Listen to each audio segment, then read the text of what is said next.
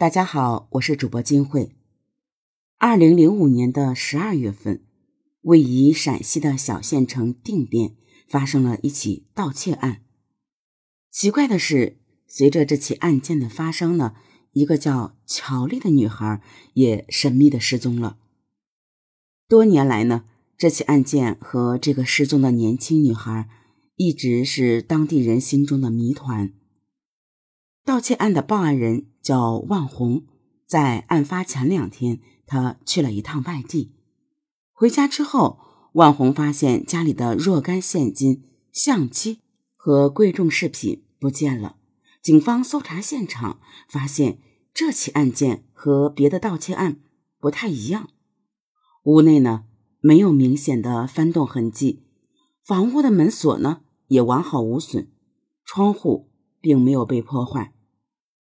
在继续问询的过程中，报案人万红提起了一个人，也就是刚才说到的乔丽。乔丽呢是万红的远方侄女，在案发前的这一个月里，乔丽都借住在万红家里。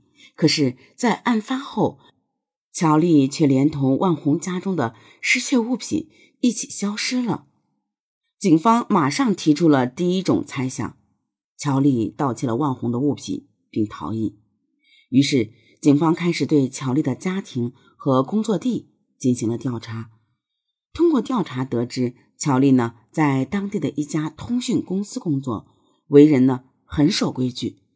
其家人也担保，乔丽从小就学习优异，人品端正，绝不会做偷盗的事。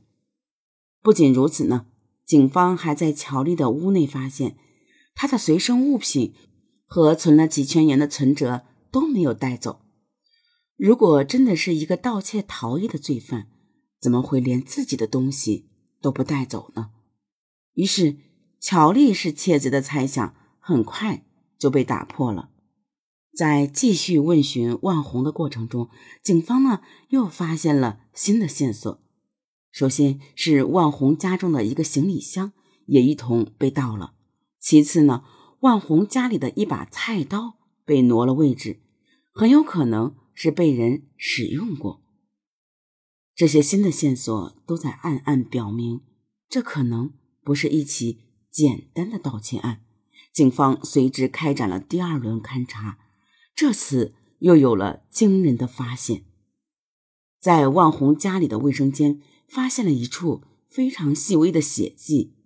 通过提取 DNA 进行比对，结果显示血迹正是来自于消失的乔丽。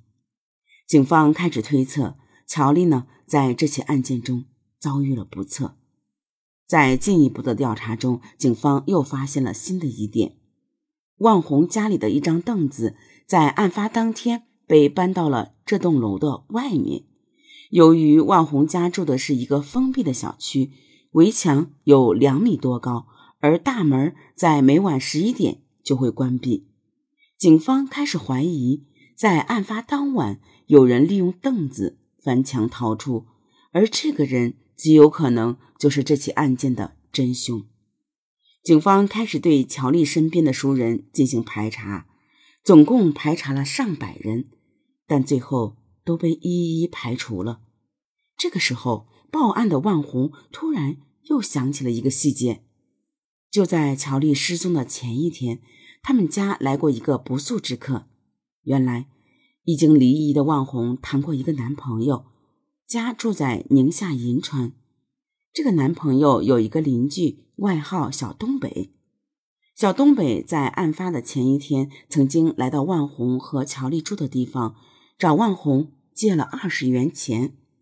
警方立即把头号嫌疑人锁定在这个小东北身上，立即前往宁夏银川进行追查，但追查的结果却并不理想。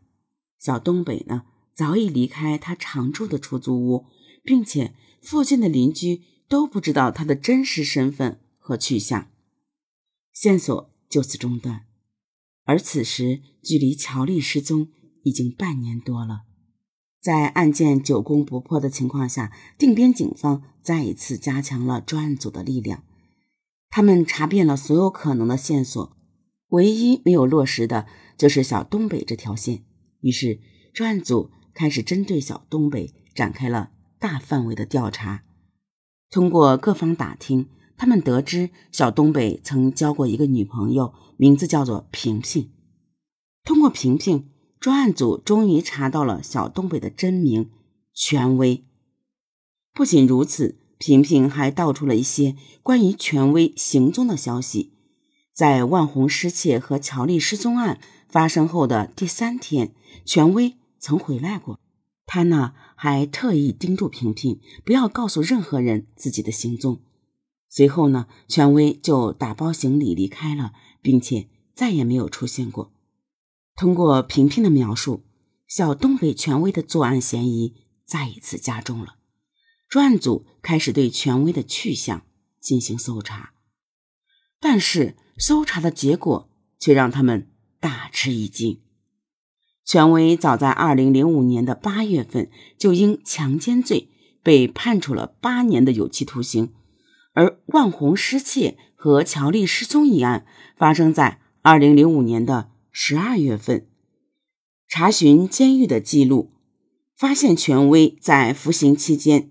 没有保外就医过，也没有假释等任何外出的记录。也就是说，在万红失窃和乔丽失踪一案当晚，他本人正在监狱里，怎么可能去作案呢？以为已经抓不到凶手的专案组，又一次陷入了僵局。此时，距离乔丽失踪已经三年多了。为了顺藤摸瓜，调查更多相关的线索，专案组来到了权威户籍上的家庭地址。他们发现，权威的家人早就搬离了这里。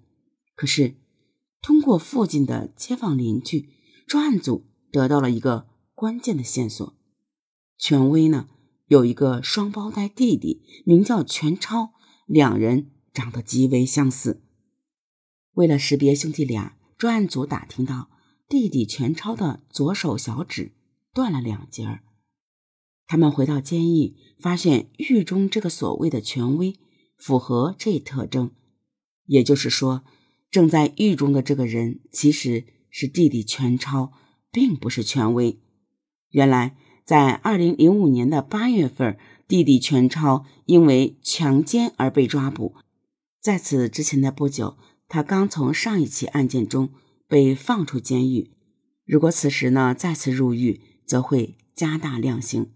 在这样的情况下，全超呢就冒用了哥哥权威的名字入了狱，目的呢就是为了减少服刑的时间。那么此时此刻，权威本人又身处何处呢？专案组在调查后得知，原来呢权威此时。也身处在狱中。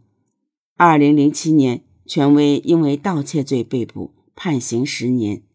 由于弟弟已经冒用了他的名字，他只好冒用弟弟全超的名字在狱中服刑。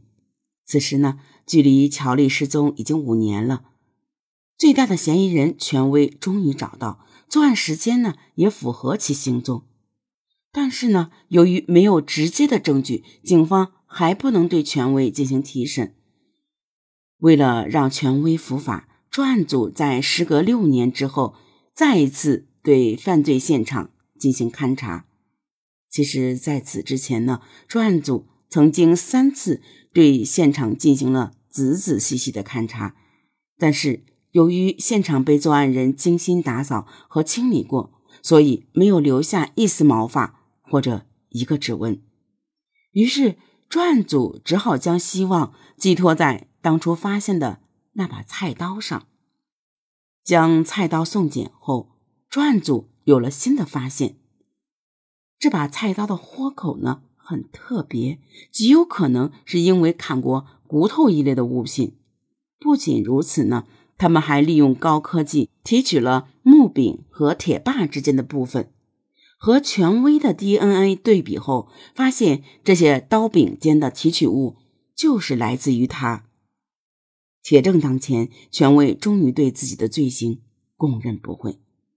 那么，在二零零五年十二月的案发当晚，到底发生了什么呢？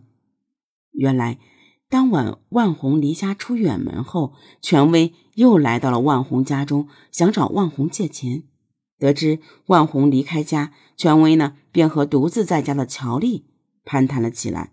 随后，两人起了争执，权威便掐死了乔丽。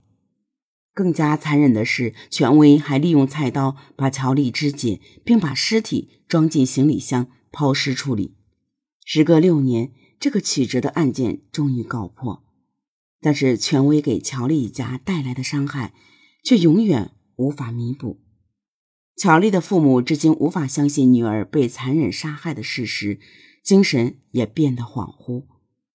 而更加让人震惊的是，当警方从窖井中打捞出乔丽的尸体后，发现她当年别在头上的发卡还在。她就像一个无声的见证者，默默诉说着权威犯下的恶行。